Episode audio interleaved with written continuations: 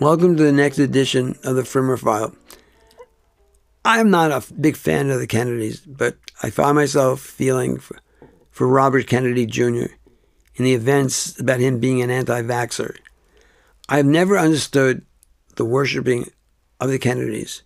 Papa Joe was a Nazi sympathizer, and there's a reason why FDR sent him to London as an ambassador, to kind of get him out of the way. JFK treated the presidency as if it were a bunch of frat boys. The way they treated women, and then there was the issue of how much medication he was on, and how that might have clouded his judgment. There was also the Bay of Pigs disaster, and how close we were to Armageddon with Cuba.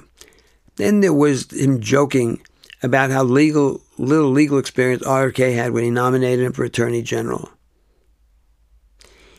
And President Kennedy also told Martin Luther King that he had to wait for the civil rights legislation, and how Martin Luther King told Kennedy that we'd waited enough time, and how that it was probably Lyndon Johnson that got the civil rights legislation passed.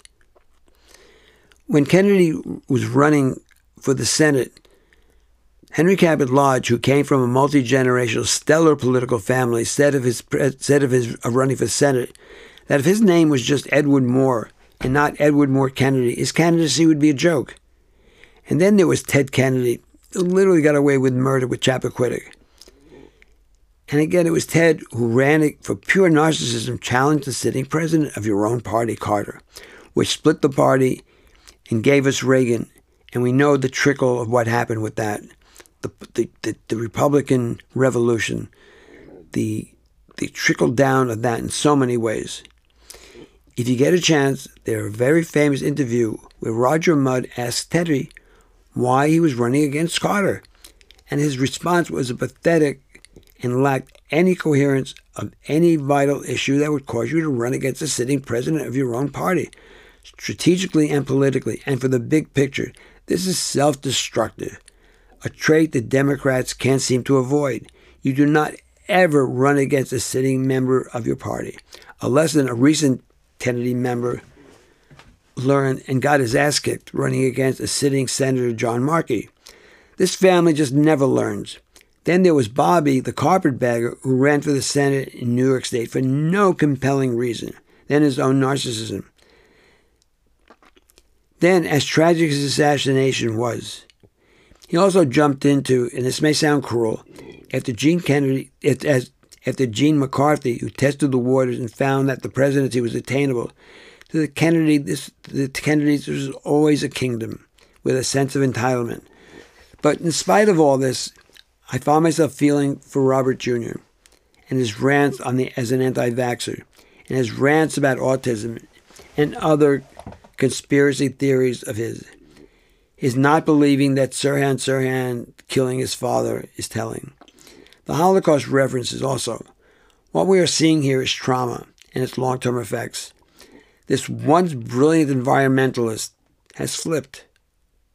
His uncle was assassinated. His father, his addiction and recovery that no one really knows about. That's why recovery is called anonymous. Did he have a sponsor? Did he have a recovery support system? Was he doing his step work? Did his treatment deal with the trauma of his father's death, an image that is part of our history, but inside the heart and mind of a child? How do any of us process events and feelings like this, that all of us is different? But these events are public.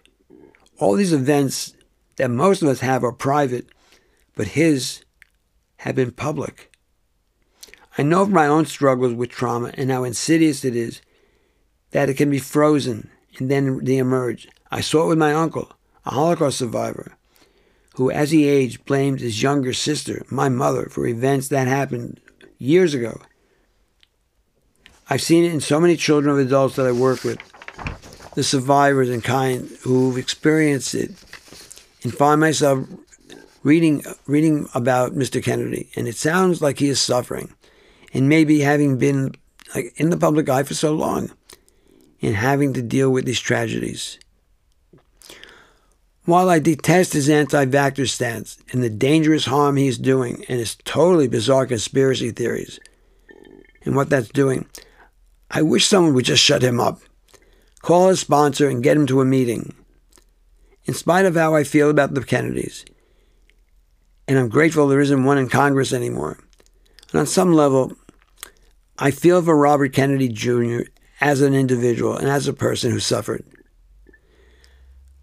I can understand the demon and the pain. I can only imagine that he's carrying around with him. I just wish somebody would stop him and put an end to this mythical dynasty.